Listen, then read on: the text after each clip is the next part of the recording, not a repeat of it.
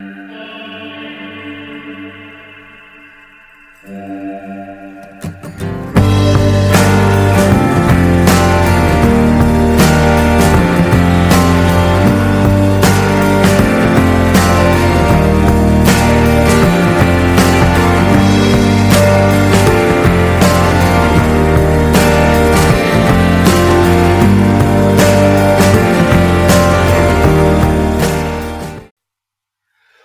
Welcome to the Big Interview. The Big Interview from the Customer Experience Foundation is our weekly podcast where we talk to the people at the sharp end of CX and contact centers, the movers and the shakers, the innovators, the disruptors, the people delivering in the real world who share their personal stories of their journey through our industry. This week, I'm delighted to be joined by Paul Weald, who has the intriguing moniker on LinkedIn as the Contact Center Innovator.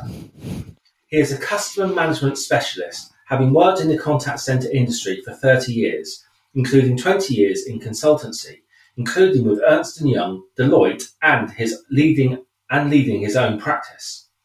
He can provide a perspective on our industry as a consultant, as a technology implementer, implementer, and most recently as an investor. I first met Paul through our experience as awards judges and I'm keen to learn more about what it takes to become a CX industry version of a dragon. Welcome to our den, Paul. It's a pleasure to have you with us today. thank you, Keith. Uh, yeah, it's uh, great to, to, to, sort of be here. Uh, so tell us what, what being a what being um, a contact center innovator is all about, Paul. I'm intrigued. well, yes, uh, yeah. So I, I, wear several hats, uh, Keith. Uh, yeah, as you said in your intro, um, kind of consultancy has been a, a thread uh, throughout my uh, sort of career, um, and I've I've seen a number of of, of changes uh, in terms of um, operating models and customer behaviours, and I've always been on the lookout for, for, for things that are new and new and different. Um, and then that's morphed more recently into actually getting involved in early stage businesses. Um, so I've built a, a, portfolio now, a couple of businesses in in uh, in kind of customer customer management, customer experience, a couple in e, sort of commerce, um, and they, they all have a thread of um, being sort of technology businesses, but actually providing something different uh, for uh, for um, you know uh, uh, uh, early adopters to to to, you know, to, you know, to actually use. Fantastic. So tell us about your background. How did you actually get into contact centres? Um, I guess it goes all the way back to the early 90s, um, which was when um, the, the kind of use of a telephone suddenly became more important. So, you know, previously as consumers, we used to go to the high street if we wanted to buy insurance or, you know, sort of go, go and see our bank, whereas um, the telephone and the call centres suddenly gave people an ability to, to sort of call up. Um, and I just happened to be, you know, in the right place at the right time in, in a sort of technology uh, business that was providing, you know, ACDs and the things that, that we now take for granted. Uh, that was that was when they were they you know, they they were first born um, into our sort of industry. Okay, and uh, how how did your career develop? Um, so, um, as I said uh, earlier, I, have kind of overseen a number of, of sort of changes. Um, so, uh, the the kind of call center morphed into becoming a, a, kind of contact center when the internet and, and email and so forth, you know, came about, you know, around about sort of twenty years ago, and then we all started getting smartphones, and that then opened up the world of of kind of messaging, um, and here we are now in the sort of 2020s, and, and it's all about AI and and you know different ways of being able to either support agents or to you know create new methods of of, of, of sort of uh, you know sort of, communi- sort of communicating. Um, and been in the industry, you know, the, the whole of that time, and therefore have um, been able to see and, and help clients to, you know, apply some of those changes to for their sort of benefit.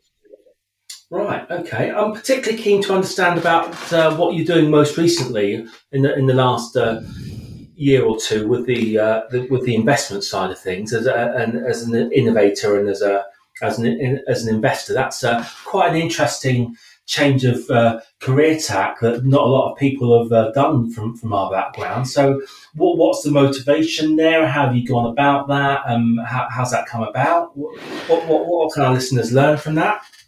Um, well, I, I, suppose if we think back to sort of 18 months ago and, and when lockdown happened, um, you know, I, I, had been very used to doing traditional consultancy projects. I would be living, you know, two three days a week, you know, wherever wherever in the UK or Europe the, the, the, the, kind of client projects were, and suddenly that all changed overnight, didn't it? We we, we suddenly started working from home and and, and so forth. Um, and so I uh, I had uh, a number of businesses that uh, I was invested in and, and wanted to, to help. Um, and suddenly kind of went through a transition, had a realization that, that there were there were new ways that I could be much more hands on. Um, so, for example, one of the, the businesses I'm involved with is um, uh, Limitless and uh, GigCX, um, which is, you know, was very new at the, at the time in terms of the concept of customers helping customers, and therefore it wasn't always the case that um, the only way to deal with an inquiry was, you know, a sort of contact center agent. You could exploit digital messaging, etc. Um, and at, at, the time of uh, lockdown and, and so forth, that kind of coincided with um, businesses being much more open about trying new things. Um, so I got involved with the likes of uh, eBay and Sage and and others in terms of actually, you know, they were prospects of Limitless, but they wanted consultancy help to to kind of make those those first projects happen. Uh, so I got the opportunity to actually help the clients of uh, of uh, that that sort of particular business, which was a you know a very privileged position to sort of be in. You know, right at the the kind of sharp end of helping enterprises to you know, to sort of innovate.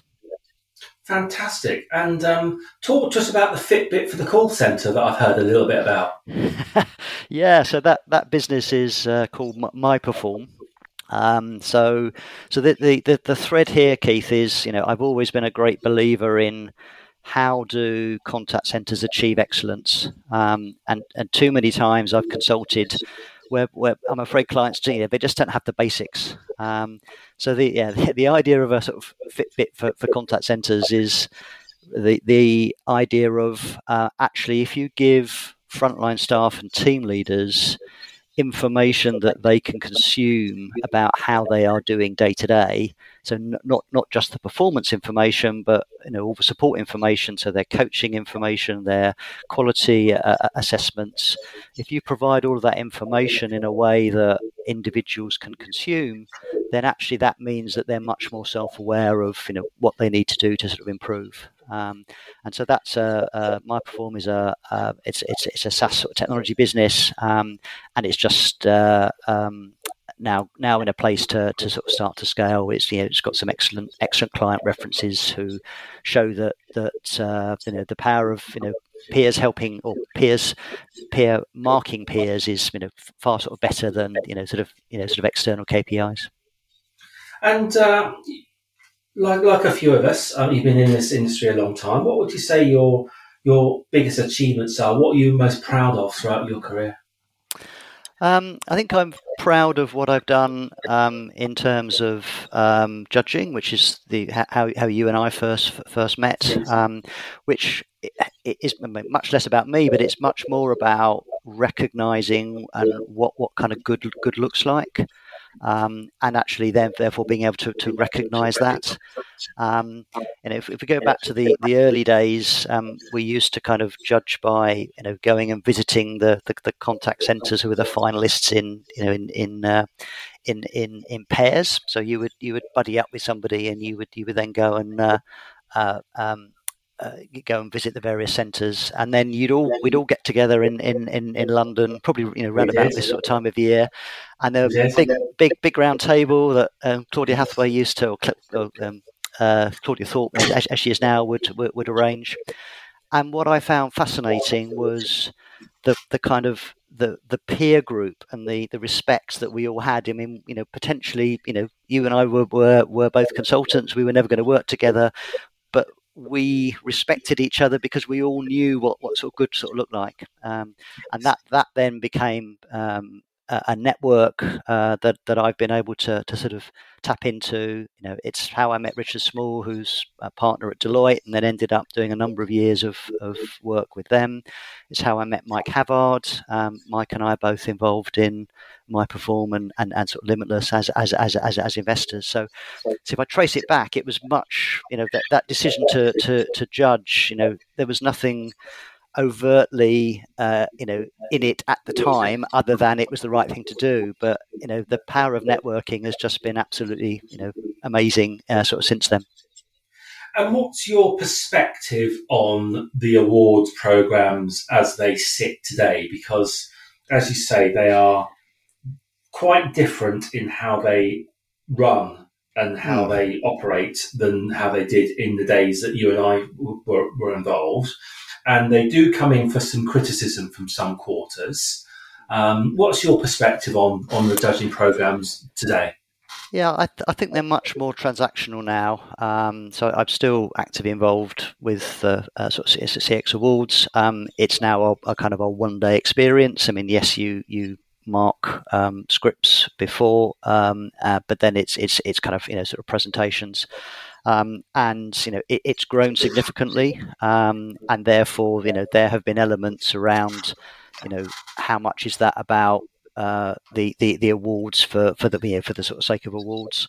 But I do feel that you know the the kind of DNA of you know recognizing excellence and giving people the opportunity. You know, some of the fellow judges, you know, this year are themselves a sort of award winners. So, you know, I do think that that kind of cycle is uh, in, in, in sort of important. So, yeah, whilst you can take it too far, and there's certainly room for you know adaptation and improvement. Um, I do think it's something that is, you know, a very a very worthwhile thing to you know be, be being sort of involved in. Yeah, and uh, you've always had a, um, uh, you've always had a reputation as being an innovator amongst uh, our industry. What does it take to deliver effective innovation in this space? What what uh, what, what can people learn? Yeah, I mean, I think if we take a um, an example of a business that you know really does this well, um, so Northumbria Water Group, um, which you know may not to the you know if people don't know that business may not sound like uh, um, you know, a sort of regulated use of utilities, a, a, sort of place for sort of innovation. But they they actually have a, an annual uh, week which they call their um, innovation festival. Um, and I got involved uh, last year. It was a, a, digital event, so they because of COVID, they know, instead of meeting up at Newcastle Racecourse, you know, you it was all it was all online through Zoom and sort of Miro boards, etc. And I and I and I facilitated one of their one of their work streams. Um, and the technology that that landed on uh, was the idea of um, using video. So, kind of customers we sort of called video, um, and then you know the organisation can, uh, can can use that. So, in the context of uh, water industry, it's about you know reporting faults and the thing. If if you have a leak, then you know it's all about where does the leak happen as to who whose responsibility it is. So, so during the uh, during the work stream we actually recorded using uh, technology from a company called Vin, uh, Vin, Vin, Vin, Intelligence. Actually, recorded a, uh, a, a, you know a sort of potential leak, um, and showed how you know the, the kind of clever use of, of AI and transcription, so the audio was sort of transcribed. So when that actually got to uh, to NWG, you know it, it it was already tagged. There was there was there was metadata there. So really cool technology. Um, and what um, and what NWG do is it's not just the sort of week of um, having the innovation. Is that they they then go and sort of follow up. Um, and certainly this year I wasn't involved uh, facilitating, but I know Vin were you know back back uh, being able to show what was actually sort of going on. Yeah. And um, what are the what are the biggest issues to overcome with innovation, and why does innovation go wrong? Um, yeah, so um, the the challenge that a number of large corporates have is is not necessarily finding new sort of technologies. Um, you know, the work I've done with sort of Limitless are the early adopter, the uh, the early adopter, the, the first use cases, but it's how you then take that and scale it. Um, so I think this is particularly true for kind of international businesses. Um, often the the country markets um, are operating autonomously, so they get to choose their own customer customer experience solutions. And so suddenly, even though one market may have come across, you know, an absolutely genius idea, it almost has to go and be resold, you know, every by every single product team in every single market. And even though senior execs may say this this this needs to be adopted, actually it just takes corporates far too long to be able to get from you know to, to sort of jump that chasm between early adoption and you know widespread deployment. And I think that's a, a kind of structural challenge. Yes. And thinking about yourself and, and some of the early challenges that you had back in back in uh, the start of your career, what's the biggest issue you've ever had to overcome? What are some of the challenges that you had in your early days? Well, I, I think I now understand why I'm comfortable doing what I'm doing and taking risks and investing. Um, and that, that kind of, I trace that all the way back to the early 90s. Um, in fact, 1991, when there was a, a, a recession in the UK. Um, and I actually lost, lost, lost my job. Um, so the kind of backstory there was I was um, working for a, um, a big, you know, sort of telecoms business, um, and a couple of months uh, before the recession, I moved, um, became self-employed, wanted to start to do my own thing, and I and I latched myself onto a much smaller uh, consultancy business, and um, then the recession hit, uh, and it was kind of last in, first out. So you know, because I was newly joined, that was it. You know, I, I had no, uh, no, uh, no, uh, no, no, no, no role, and I didn't have a network at that stage. So, so I actually spent nine months um, without working, um, which was a bit of a, a bit of a blow, as, as, as you can imagine. Um, yes. But it was it was how then that played out that was fascinating. So my sort of wife and I, we we basically had a, a eighteen month old daughter. Um, uh, Anna was sort of you know that age at the time. We kind of role swapped. So I took on the principal carer role. Louise went back to work full time. She was occupational health nurse, so that then you know kept food on the table and the sort of mortgage paid. Um, and then you know that that all played through, and we ended up uh, um, uh, with me getting a job for uh, at sort of Northern Northern Telecom uh, sort of nine months later.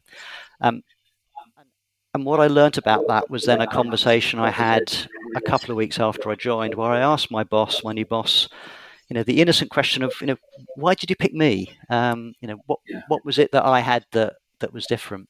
And it, and he said it was simple. Um, we had lots of candidates that had worked for um, you know, telecoms businesses, for suppliers, but no one had actually gone out and done something different and had, had, had been prepared to take a risk. And he said, "You you did that by moving and wanting to you know to move into smaller sort of businesses." And that was fascinating, and I reflected on that. And you know, I, I my personality type is I I learn by doing. I need to experience it myself. And what I realised was, you know, not only have my parenting skills improved, but but but actually, and you know, it, it wasn't taking the risk that that was the problem. It was them when it doesn't work out is being adaptable and resilient and and then overcoming that and then realizing that new opportunities because of that decision that you made earlier will, you know, will actually open up. Um, and so you know that happened 30 years ago and and, know, and and that that learning hasn't left me. And it's why if I make an investment now I mean yes you know there is a financial risk. Um, associated with it. But actually you know the journey that you then go on and you know where that might lead to is, actually far more important to me than than you know whether I, how much money or uh, you know I, I sort of make or, or, or, sort of lose through this. And and it's really that that that was you know that was that was very very formative for me. Yes i can completely relate to that from my own experiences in the early 90s and these things shape us don't they? And they stay with us. Just fascinating to hear. And on that related note, what or who uh, who would you say have been the biggest influences on your career, and, and where does where where does this ambition come from? Um, I, I, think uh, I mentioned Don Hales and knows Don. You recent member fondly as, as sort of I do. Um, so sadly passed away early this year. But yeah, I, I, met Don the first year I, that I was judging on the European Contact Centre Awards. Know, as I mentioned, we, you got paired up, and, and I was very lucky to be to be paired with, with Don, who was very experienced. Um, and he and I were quite different in in personality, but we you know we sort of got on like a house on fire. Um, and what I what I realised um, was Don's supreme skill was understanding how people work and how people tick, and being then being able to kind of network and and um, to to you know, be able to um, work with people and you know develop relationships that then are you know beneficial in, in, in the sort of future. So so there was tremendous skills that you know at the time I didn't have, but hopefully I've I've I've, I've sort of learnt. Super. So what's next? What's the future? What should we be looking out for? Um, well, actually, uh, always keep an eye on what, what the strategy consultants are doing, just uh, just to you know to, to see if if if they're onto something there that I haven't thought of. And I find it fascinating that McKinsey have just uh, published a recent report which is looking at you know how, how can how can enterprises exploit you know gig based workforces on demand, whether that's you know internal staff or external, which is something that I've been doing with sort of Limitless for you know the last you know sort of couple of years, and you know it, it's it's fascinating that that that that is now becoming much more um, consciously aware of you know people that that operating model sort of exists. Um, so yeah, so so I, so I so I do think that there, there are innovations. Um, you know, not just the businesses that I'm involved in, but you know, exploiting AI and so forth. That you know, people haven't thought of you know really how how to do yet. That you know, I, I think will sort of definitely happen. Super. That's fascinating. Thank you. So, as you know, uh, we always like to ask our guests to reflect and help those coming up through the industry today. So, uh, you can go back to being 25 again. What advice would you give to your younger self?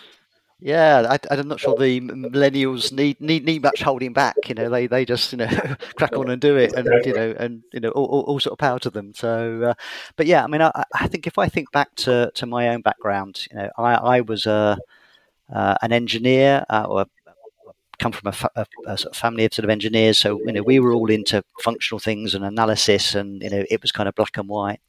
Um, and I now realise that actually it's just as important to understand about human behavior and you know what what kind of drives kind of customers you know i think back to to, to people like simon sinek and start with why and that's you know absolutely insightful around you know it isn't about what the business does; it's about what the business believes in, and whether your customers believe the same things that sort of you do. So, yeah, so so really, it's uh, my um, perspective to my former self would be, you know, don't just rely on what you already know, but but really, you know, become much more aware of you know human behaviour and uh, you know and and you know different personality types and how you, how you need to sort of adapt. Uh, I think that would be that would be my uh, you know my sort of guidance to to sort of me.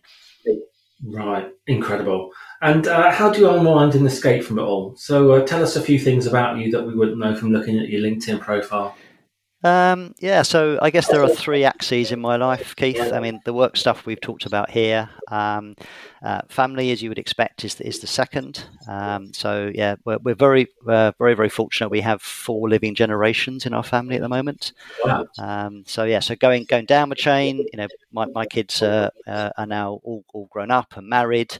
Um, they've had their own families, so we've got five uh, sort of grandchildren.